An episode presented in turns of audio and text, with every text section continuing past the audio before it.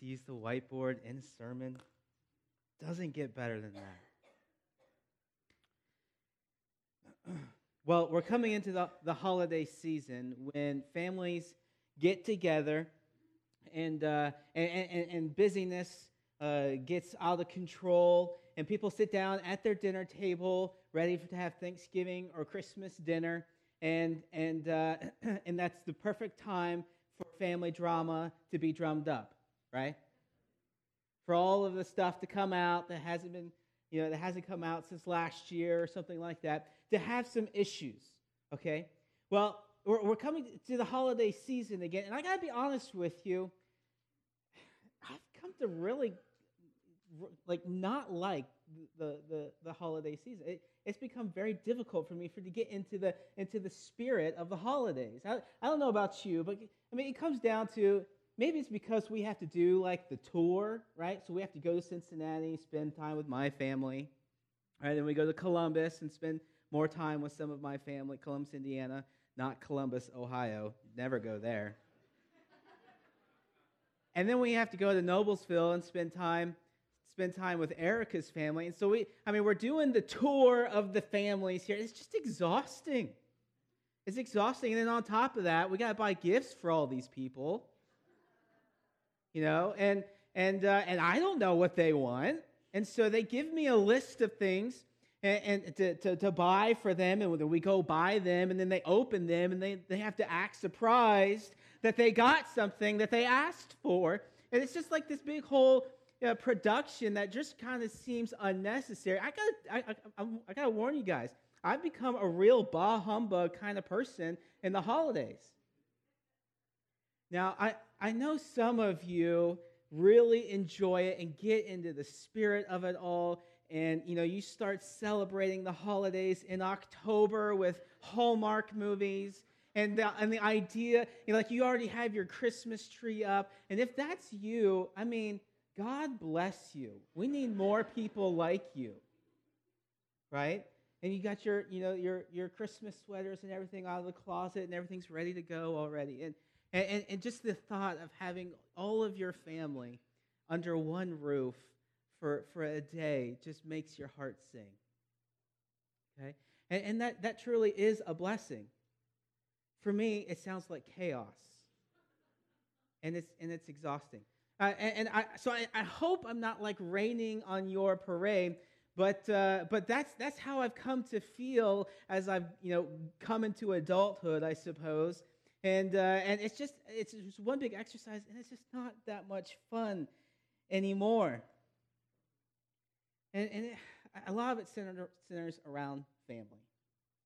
I, I thought this might be a good time to talk about family, specifically family drama, and, uh, and what, what we might be able to learn from the kingdom of God from family drama. Th- family drama that we see in the Bible, okay?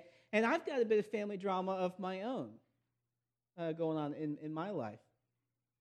Uh, the, uh, the, my mom's side of the family, the, they're the Impsons, okay? So that's where my strong Christian roots come from, like five generations of Restoration Church people, right? And, uh, and, and grew up in the church. Literally, some of them built the churches with their own two hands. And, uh, and so faith is very important. So when we get together, like uh, me and, and my, I have two older sisters, Erin and Laura, and my, and my parents, we all serve in some way either as elders, on staff, ministers, or deacons. Like everybody in the family serves in some way in the church. So, guess what we talk about when we get together? Church. Yeah, we talk about what, eh, what's going on in everybody's church. Right? And it's a little braggadocious at times, if I'm completely honest. But that's what we do, right? We talk about things that matter to us in, in our lives. The Wilmores, on the other hand, they need a lot of prayer. They, they, they did not have the, the strong Christian foundation that my mom received and then uh, helped bring into the, my, my family, or what I like to call the Fab Five, the original, the original five of us. Of course, Michigan fan, Fab Five. And, um, and, and, so uh, they, they need some, some, some help. And uh, on top of matters, Like when we get together, we're not allowed to talk about anything that really matters to us. We can't talk about faith. We can't talk about politics. You know, we can't talk about religion or, or really anything that's divisive. And I gotta be quite frankly with, with you, you, you take all that away, and I have nothing left to talk about. and so we get together and we talk about Apple, like our, our love for Apple products. That, that's about it. That's about it. And uh, on, on top of all of this, last June, last June, things got really out of hand thanks to Facebook. And, uh, and some, some things were posted online and, uh, uh, that were a very divisive, hot button faith, and where faith and politics marry. And some things were said, and, and beyond that, some things were done that were not very nice um, and, uh, and was just left there to fester beneath the skin. And it's been a real battle, oh, excuse me, struggling with my voice. It's been a real battle uh, uh, for me to, to forgive them, to deal with it. So I've kind of reached the point where I'm just ready to, you know, never have to deal with those people again. Okay? Uh, and and that, that's where I'm at in my life. I just told my mom that yesterday I, when, I, when I spoke to her last. So, um, and that's, that is what I have to look forward to this holiday season, is dealing with all of that drama.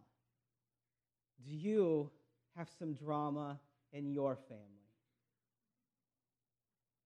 Think no, no matter how big or how small it might be, we all can think of something. Right?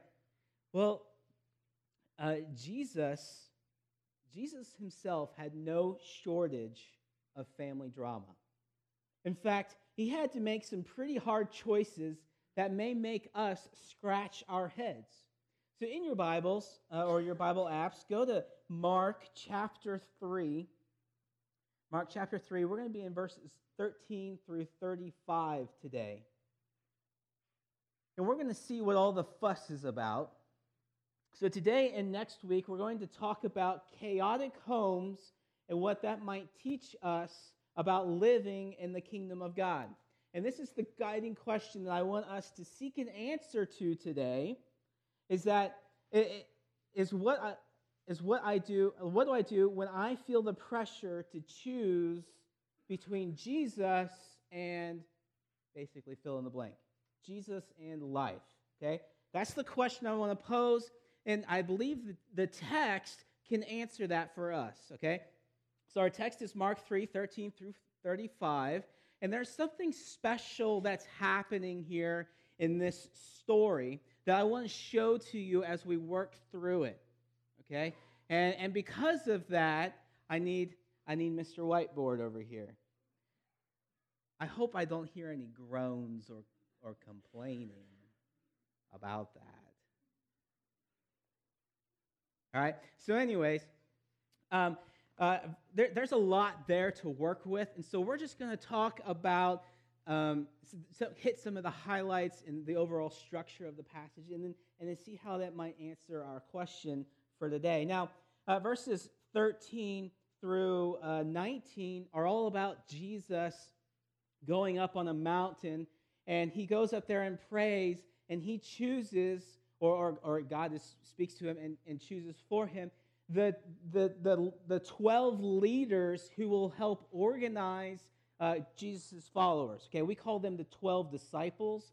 They're, they're off, they, they really are like 12 leaders because Jesus has more than 12 disciples, right? He has a huge following. And so these 12 are like the most important to him because they're going to help manage everybody else. And, uh, and so he, he has to uh, sit down and, and contemplate and pray. He prays over all night as to who the 12 are going to be. And, and, he, and, then they're listed there. And, and we're not here to talk about just those 12. But he's sitting there and he's choosing the, the, the men who are going to be closest to him in his life.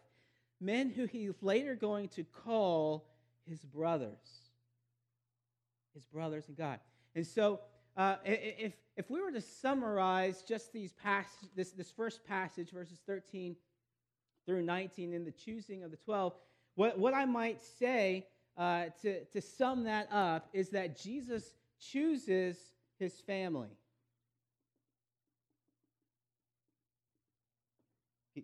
I hope you can read that. If not, you can come up later and see it. All right, so Jesus chooses, uh, Jesus chooses his family. Okay, and uh, and then and then Mark's gonna take a, a, a turn in the story, and he's gonna draw your attention in a new direction. Okay, and this is what uh, this is what uh, this is where it, the story goes. In verse twenty, it says, "Then Jesus entered a house, and again a crowd gathered." so that he and his disciples were not even able to eat. And when his family heard about this, they went to take charge of him, for they said that he is out of his mind. Okay? That he is out of his mind. Now, there's some interesting family dynamics that's going on here. Uh, this, this, these two verses don't necessarily tell us who specifically has come to get Jesus, Later on in the story, we'll see uh, some people are, are specifically identified. Uh, but for right now, what it seems to be happening is that this is just Jesus' family, like his extended family, that, has, that have come to collect him. They've come to get him. For whatever reason that might be, they might be embarrassed by Jesus because he's saying a bunch of things that, that, are, that are embarrassing to them, that, that goes against what everyone else is expecting of Jesus.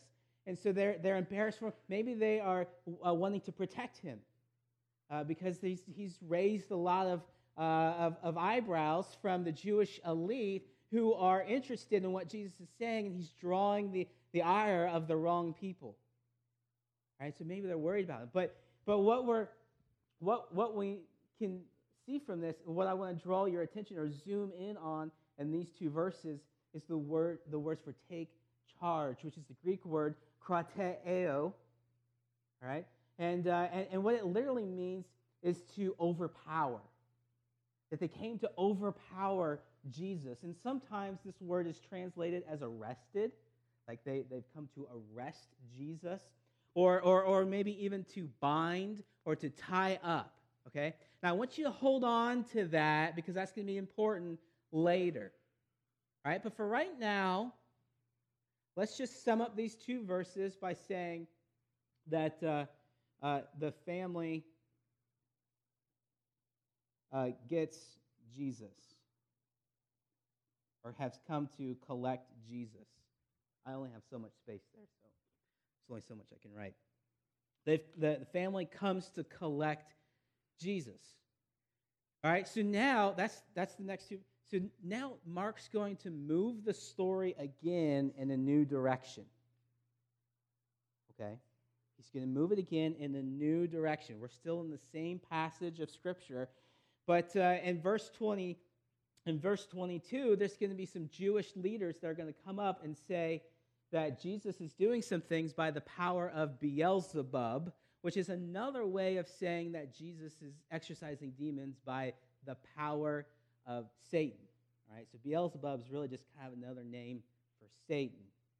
All right, and uh, and then in verse 23, Jesus has to respond to these ludicrous ideas or these ludicrous comments that the Jewish leaders are saying, and really how illogical it all is. And so in verse 23, uh, it, uh, Jesus gives his response to those Jewish leaders, the teachers of the law.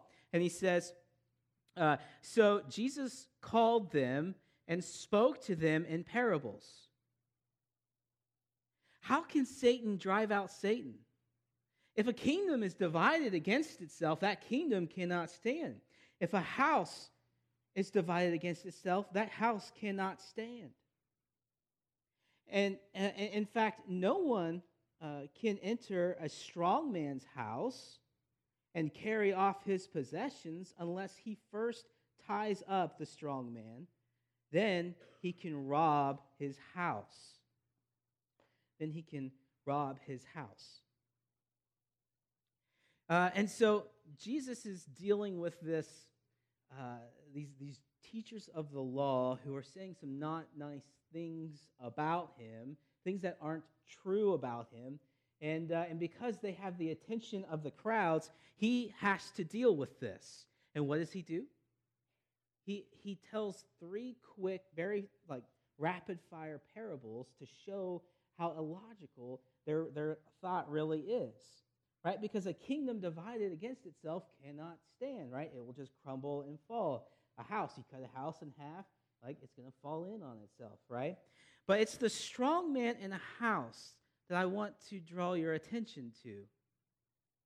Because in his description here, the strong man is in the house and he has all of these things that he has in the house with him, like all of his belongings, right? And in order to steal all of that stuff or to plunder it, right, for a good pirate piratey word, uh, then he uh, the, the strong man needs to be bound, or we could say overpowered, or arrested. So then the rest of the things in the house can be taken.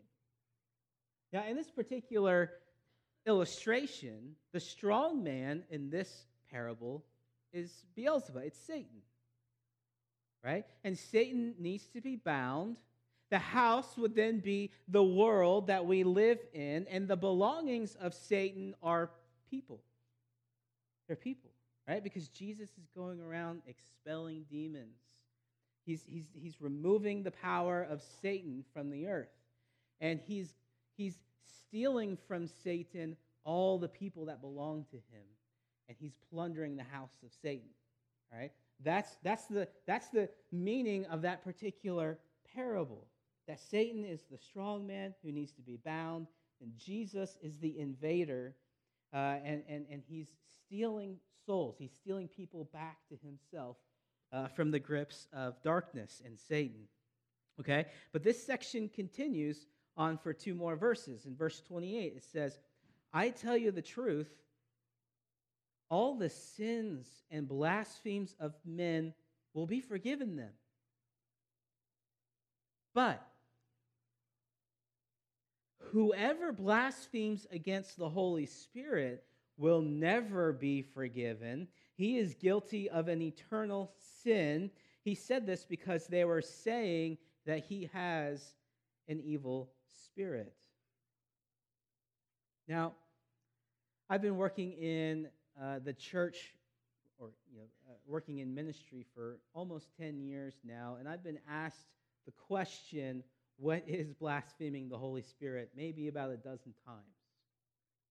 Okay, and, and when we get this question, generally people are concerned that they may have committed the, the blaspheming of, of the Holy Spirit, which is this like eternal, unforgivable sin. And, and th- there's some concern there. Well, I mean, I can tell you right now, if you're asking the question, you know, have I committed the blaspheming the Holy Spirit and, and, and this unforgivable sin, then if you're asking that question, you have not. All right? You have not committed that sin.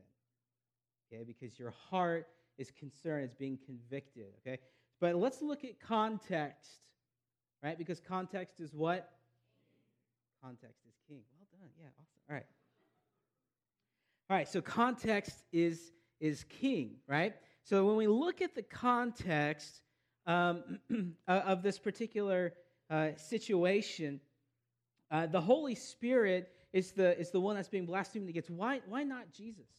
Right? Why does it talk about blaspheming Jesus or as the unfor- unforgivable sin or God the Father? What makes the Holy Spirit so so unique? Well, Jesus' claims to who he is, his power, his authority is all drawn from the Holy Spirit. And so it's kind of like saying, well, you can say what you want about me, right?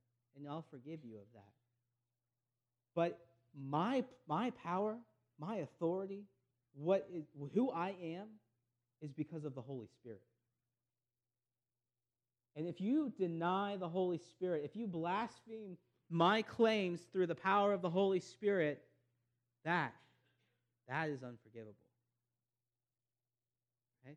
So if, if to blaspheme the Holy Spirit is this, if we can re- reduce it down, it's denying that Jesus is king. Right? It's denying that Jesus is now king of the world. Because that is exactly what Jesus is claiming, and he's made that claim based off the power of the Holy Spirit. Back in, in Mark uh, chapter 1, verse 10, we see Jesus is ordained by the Holy Spirit in his baptism. Right? And that everything he does and everything that he says is all done by the power and authority of the Holy Spirit. And what the Jewish leaders are saying is that we don't believe who you say you are. And he says, But it's not me that's saying it, it's the Holy Spirit through me. And so if you are denying that, you're denying, you're blaspheming the Holy Spirit. Does that make sense? Okay. But there's a little bit more. There's a twist, there's a kicker. Okay? Because the Jewish leaders are doing this for a reason. They're denying the claims of Jesus to avert the attention of the people, to keep them from being uh, raptured or to be captured up into Jesus' claims, to become followers of him. And so it's not only to, to deny the claim that Jesus is king, but it's keeping others from being able to follow him. Okay, so when we talk about blaspheming the Holy Spirit, that's what we're talking about. It's, it's, it's to deny the Holy Spirit is to deny the authority by which Jesus does and says all that he does and says. It is by the Holy Spirit that Jesus is making his claim as king. And you can ignore, ignore Jesus all you want, but you can't ignore the power and authority by which he says it. Thus, to blaspheme the Holy Spirit in part is to say Jesus is not king of the world, uh, but the teachers of the law are saying that Jesus is not king, uh, his power comes from Satan, right? And they reach the point where their hearts just seem incapable of accepting the kingship of Jesus through the power of the Holy Spirit. And they're doing this to keep others from following him. And if we remember Jesus' words that come later in the Gospel of Mark, Mark chapter 9, verse 42, about what he says to those who might lead the children astray. It would be better for a millstone to be tied around his neck and dropped into the sea. Right? To lead others astray, away from Jesus, that's the kicker of this. So, if we were to sum up this, this section of the story, it's that the Jewish leaders deny Jesus as king to block others, right?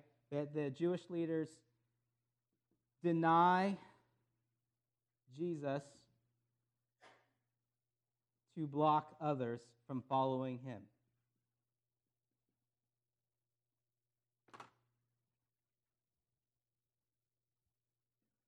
I should move back so you all can see it.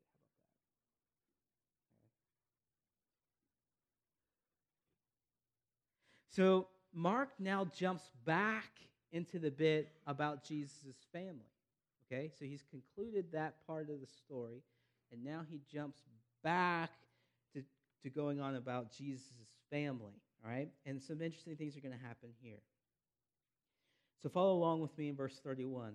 Then Jesus' mother and brothers arrived, standing outside, and they sent someone in to call him a crowd was sitting around him, and they told him, Your mother and brothers are outside looking for you. well, I, I can't help but think that Mark may have tried to spiritualize the story here a little bit. Uh, from the setting of what we see here, Jesus is in a house, you know, a, a room, and he has gathered around him all of these followers, right? They're in the house his family are on the outside the house, calling into Jesus, trying to remove him from the house. I can't help but think that maybe John, or I'm sorry, that Mark is, is telling this story in such a way to show those who are in versus those who are out. And that Jesus' own family are on the outside looking in. I can't imagine how hard it was for Jesus and his family in this particular situation. Again, maybe Mary's just worried. Maybe, maybe the brothers are embarrassed. Maybe they're concerned for his life. Maybe they think he's a lunatic and that he needs to be uh, hospitalized. Whatever the reason is, they've come to collect him. And there's a, there's a great irony that's happening in the story because Jesus' family has come to overpower him and to take him away. But Jesus has just told a parable where Satan is the strong man of a house who needs bound so that they can rob, uh, so that Jesus can rob him. But now the story is reversed. And Jesus is the one in the house. And there are people who are coming trying to bind him up and overpower him, to rob him of his followers. And we must see what Jesus chooses to do.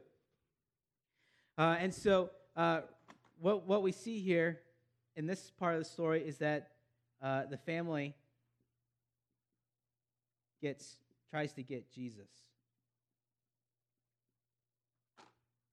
You see what I'm doing here?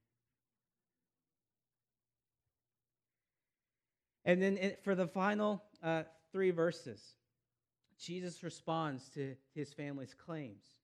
He says, Who are my mother and my brothers? He asked. Then he looked at those seated in a circle around him and said, Here are my mother and my brothers. Whoever does God's will is my brother and sister and mother. Ouch. I mean, how hard that must have been for Mary to hear his her own son basically denying her keeping her at bay. His own brothers, who he grew up with, and sisters, who he grew up with, and helped teach them to walk and talk and, and feed themselves, he's now, he's now keeping them out. And, and I got to be honest with you, looking at this passage, it's hard to understand why Jesus would do such a thing to his own flesh and blood to his own family.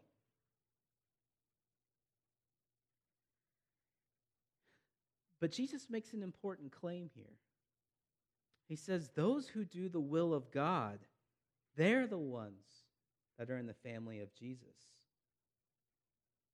So, juxtaposed to their situations are those trying to hinder the work and reign of Jesus, who actually are his family, his flesh and blood, but on the other side are his followers, who he's now called his family.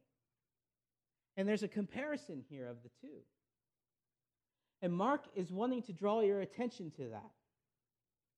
So that as a reader, you can ask yourself, which one of these crowds am I? Which one of these crowds am I? Who am I like in this story? And so finally, the story ends with Jesus choosing his family.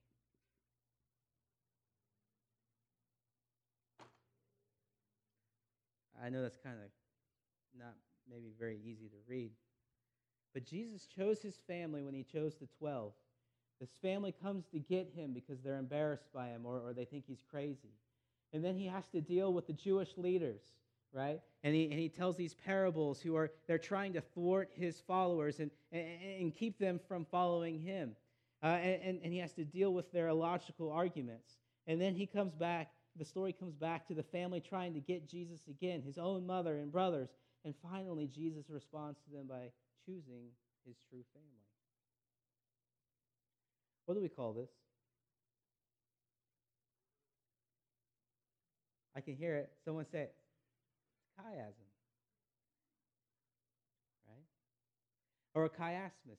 It's, it's a way of telling a story. If you didn't notice, uh, number one goes with number five, number two goes with number four, and here at the center, the author is drawing your attention to single out, to show you where the key for unlocking and understanding this passage is. All right? Scholars call this, and when ha- this happens all throughout the Bible, by the way. I mean, hundreds of times. Uh, for, for example, the story of Noah is one giant chiasm. All right? It's just a story that works itself out to a point, which is God remembers Noah in that particular instance, and it works itself all the way back in, in, in reverse, in re- reverse way. Now, in the Gospel of Mark, what scholars have come to call these are uh, sandwiches. Mark, Mark sandwiches, all right? Because that's a good way to think about it. I mean, Sunday afternoon, you go and self, you make yourself a sandwich, right? After Thanksgiving, you go and make yourself leftover turkey sandwich, right? You got two pieces of bread, right? That's your outer edges, right? That's your outer parts of the story. You open those up, you got to put mayonnaise on one side, mustard on the other, so you got your condiments. Then what goes in the middle? The meat. Right? That's where your turkey goes. That's where the cheese goes. Like that's where all the good stuff goes. Right? Same thing is happening here, and this is a very Jewish way of telling a story. And there's hundreds of them all throughout the Bible, and it's uh, they're handing you the keys to understanding what they're trying to tell you. And at the very center of this particular story comes a grave, uh, uh I'm sorry, a great promise and a grave warning. The great promise uh, is when he tells them that no matter what you have done in your life, no matter what blasphemies you have committed, those sins will all be forgiven. That's the great promise of Jesus. But the grave, the grave warning is to deny Jesus as king and to keep others from following him. And so that has something to do with the rest of the story. And in this particular story, there are three. I lost my marker. Three. There, sorry, there are three kinds of responses. There's three kinds of people. All right? it's getting all sorts of messy up here now. All right? You got the inner side, all right, the inner, the inner core of the story, all right? Those are uh, ill, I'm going to say ill intended people. All right? Those are the people with ill intent to intentionally keep you from following Jesus. All right? And then you've got the, the bit about the family, and those are your naive people who are keeping you from following Jesus, but unknowingly to them. There's no necessarily ill intent, but the result is the same. And then finally, on the outer, on the outer part of this uh, chiasm, you've got uh, the followers, the true family of Jesus. And Mark wants you to ask yourself in this story, which one am I? Which one am I? Am I the ill intended person who have kept other people from faithfully following Jesus and accepting him as king? Or am I the naive person, the one who doesn't have any ill will against Jesus, uh, but is just keeping others from being able to faithfully follow him, to, to remain loyal to him? Or am I a follower at the feet of Jesus, claiming him as Lord of my life? All right, that's what Mark is wanting you to, to try and understand, to, to, to try and figure out for yourself. And here's what that might look like in your life. Here's what the ill intent person might look like they, they, they might be the people in your family who you go to war with over your faith, who fight and bicker and sneer at you because of what you believe. Maybe it's a spouse who does not like the church or that you go to church and, and, and does everything they can to undermine your experience here or, or your faith. Maybe it's a college professor who is telling you that religion is just a crutch to deal with the pains and the toils of life. Or, or, or maybe, like me, uh, it's, it, it's people who think that your that family in your, in, in your life who tell you that your faith is antiquated, that it's judgmental, it's barbaric, it's closed minded, it's no longer necessary. These are the easy people to spot in your life because they're the hard nosed people who will stand up against you. And in many ways, they're the easy ones to deal with. I mean, Jesus deals with them in, in, in the side of three sentences and he moves on. They're the easy ones to identify. It's this next group that's harder. Maybe a naive person in your, in your life is a husband or wife who just continues to schedule things during Sunday morning worship or, or group get togethers. Not, not to keep you from worshiping, but simply because that's the morning that all of your friends have to get together or to go out to brunch or do whatever, right? There's, there's outings and vacations that you go on on the weekends or all the time because, because it's just simply convenient. There's no ill intent, but by their actions, they're still taking you away from the opportunity to worship the Lord and serve Him and share Him with others. Maybe, maybe it's your kids who have come to you and said, you know what, I want to be on this team, or I want to go and be part of that troop, or I want to go and do this thing. And, and you filled up your schedule with so much youth events or youth that you, have, you, you can't keep your head above water. Or maybe it's your boss who's just simply overloaded at work with their own uh, responsibilities. And, and, and, and so they've now passed that down to you. And, and the understanding is, is that you need to get this done or your job will be on the line. Right? They just need the job done. They're not trying to keep you from Jesus, but the result ends up being the same.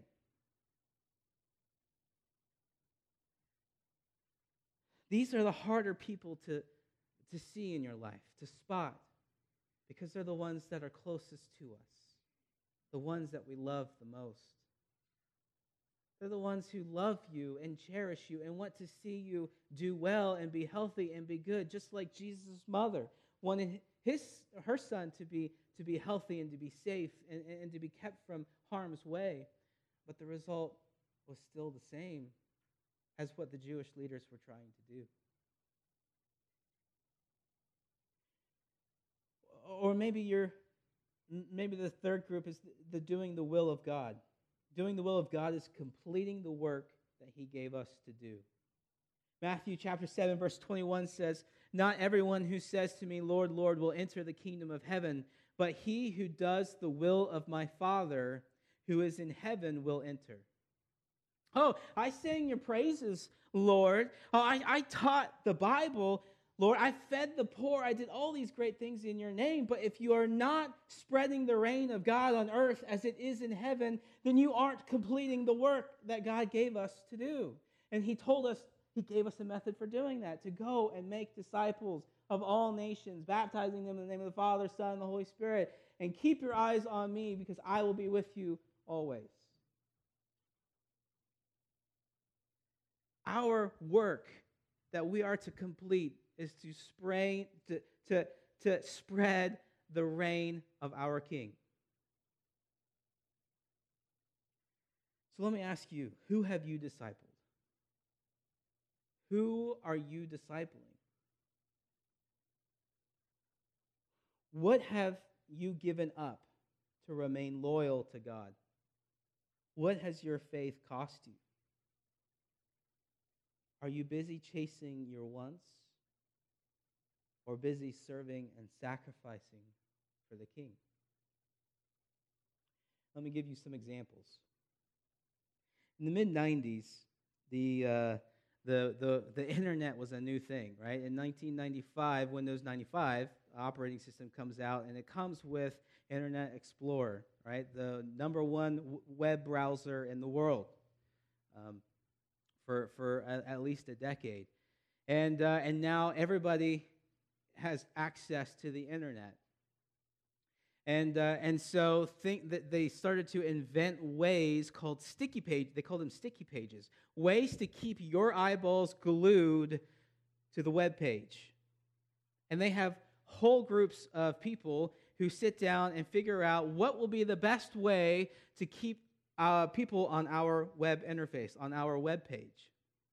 All right, and uh, and and and and some things have begun to happen since then. So, since 97, uh, Ritalin prescriptions have gone up tenfold. Uh, and, and, and we have all these uh, things vying for our attention. College students and younger professionals now use Ritalin and Adderall as cognitive enhancers, which is similar to what athletes do for performance enhancing drugs. Helps them focus in on the material to, to, to provide uh, a way to fill the gap so that they can focus in on what they need to get done. Uh, and, and today we are in the middle of, of the streaming wars, right? The streaming wars, which is a new phrase that's been coined, right? Because we've got Amazon, we've got Hulu, and just this month, there have been two new uh, people that have, that have put their uh, put their programs out into the fray with Disney Plus. Yes, I signed up for that. and Apple TV Plus, which yes, I signed up for that one too. All right, and so now we've got these streaming wars of all this content readily at our hands that we can access on all our devices. Add on top of that, Facebook, Twitter, Instagram, and our attention is being constantly drawn to these devices in our hand or, or to the internet, and it's being kept from doing other things like following and serving Jesus. I mean, I'll be honest with you. Sometimes after our kids go to bed, it'll take me a half hour to find something to watch on Netflix because there's just so many options I can't decide. And so by then, I'm just like, well, what's the point? I turn the TV off and I go uh, upstairs or I read a book or do something, uh, play a game. And so, uh, and so this is a, a real problem. Uh, that, that is, our attention is being captured. And you know, Satan, uh, none of this thing I think is, is ill intent to keep us from following Jesus. It's a naive thing. But you know, I think Satan has learned the trick to keep us from following Jesus and remaining loyal to him. It's by filling our life with so many distractions and options and choices that we just get lost in our own in our own choices and our own desires. And we fill them up. We fill our life up with so much junk. There's no time left for Jesus.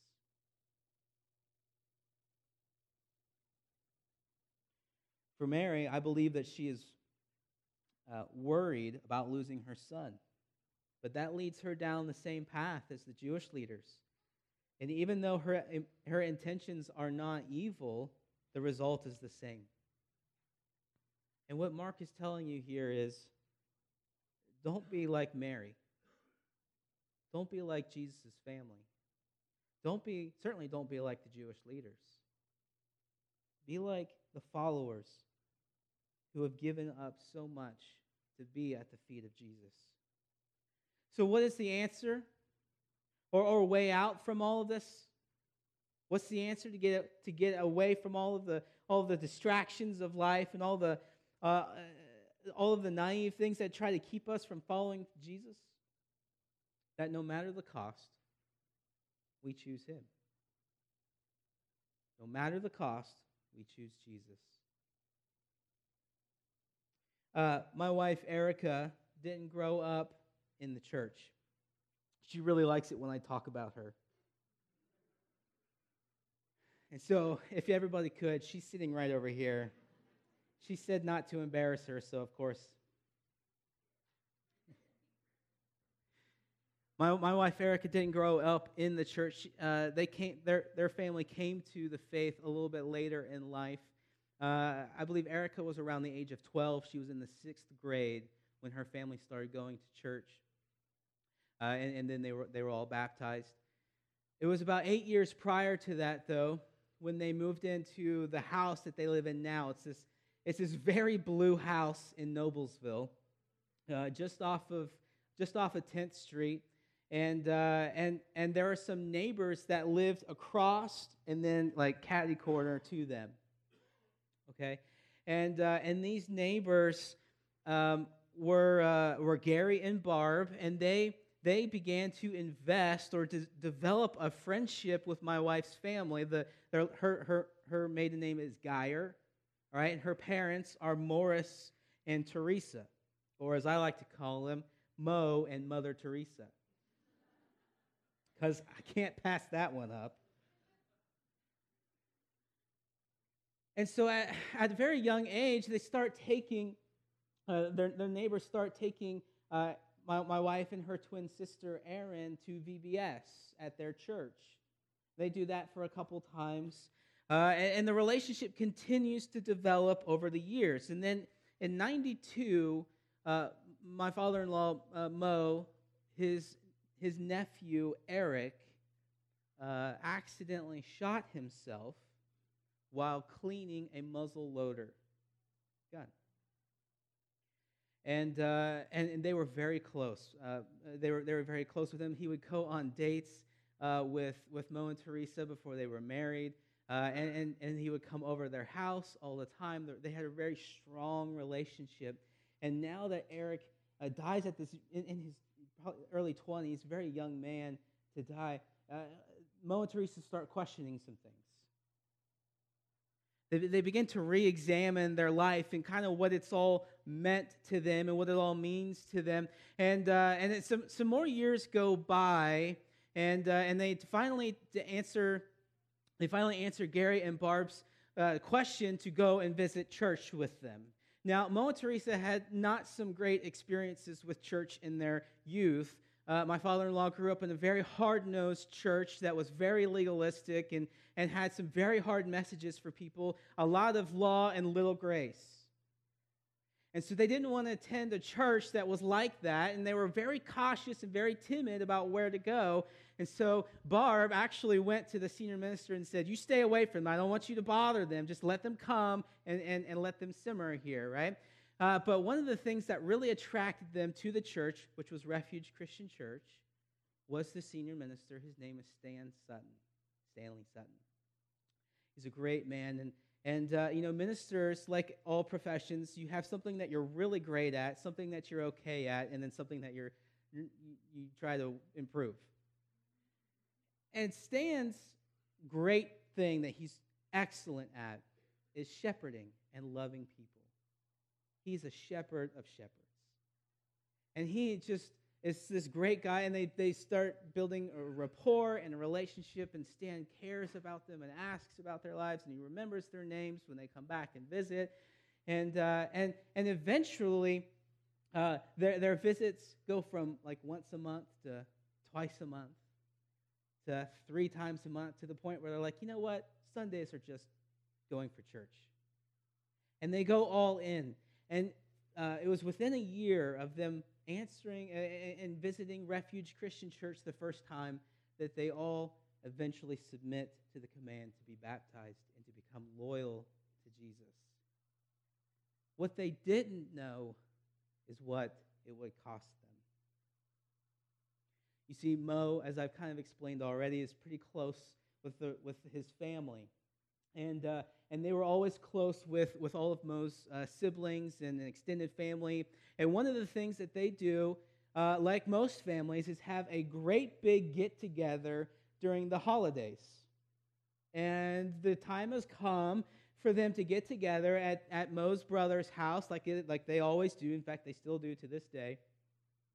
And, uh, and it's an opportunity for them to, to drink and to party and to celebrate right? A life that Mo and Teresa have now come out of. And they've made the decision to not live that lifestyle anymore. And so Mo's family begins to look at them as the holier than thou, the, the, the people who are hypocritical, the, the holy rollers, as you might call it. And there begins to be a divide. In one particular Christmas, uh, all of the nieces and nephews were called together for a, a holiday photo. But Heather, Josh, Erin, and Erica were all excluded. That was the end. And they said, no more. Because Mo's family was trying to get them to decide, to make the choice it's us or it's Jesus. And they chose Jesus. Certainly, this was hard on, on Mo, and he continued to go for the next couple years by himself, but it just eventually reached the point where there was no reason at all, and he even gave that up. And uh, they, they no longer they no longer spend holidays together. They don't really uh, invest in each other anymore. And there's, there's been a real divide there, all because Mo and Teresa chose to follow Jesus, which is very unfortunate that it's come to that.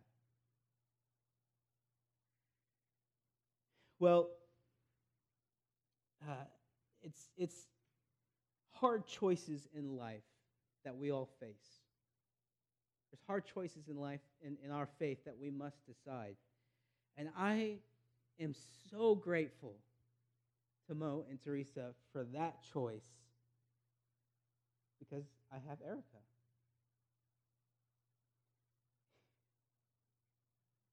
I saw that. They eventually decide, you know what, we want to go to Bible college. And of course, they chose the best Bible college of Bible colleges, Johnson Bible College, where I happened to also choose. And we met, and we, you know the rest of the story. And so that decision, back way back when, is still impacting our lives today. And I guess what I'm trying to say here, what this all boils down to, is that living life devoted to God, we have hard choices with lasting impact. And what all this means is that G- choose Jesus because he chose you. Choose Jesus because he chose you. Look at where the story starts. Jesus chooses his family, and look at where it ends. He chooses who his family is. Choose Jesus because he chose you. Therefore, choose Jesus in everything you do. Choose Jesus in your job. Choose, choose Jesus in your playtime. Choose Jesus in your family and with your spouse or in, in your friends. Choose Jesus in the movies and the entertainment and the things that you fill your life with. Choose Jesus in your calendar and how you fill that up. No matter the cost, no matter what it will, whatever the choice might lead to, choose Jesus in everything else because all that matters is being a part of his family. Choose Jesus because he chose you. Let's pray. Heavenly Father, we thank you so much for today and the opportunities that we've had to come and worship your name. Uh, and, and, you truly are the King of Kings and the Lord of Lords. And I, I pray that the holiday season that's coming upon us is one that we can uh, celebrate with family and, and celebrate in your honor and in, in, in your birth and all the good things that come with that. Uh, but Lord, some of us in here might be dealing with some drama, with some family choices that might be difficult to make. And I pray that you move your spirit among us so that we can make healthy, kingdom minded choices. That we choose you in everything that we do. And that we, that we choose you in our family and in our time together. And that we choose you in everything. Just fill us up with your spirit so that we can continue to follow you faithfully. Because you are the King of the world. And it's in your Son's name, Jesus, who is the King, that we pray. Amen.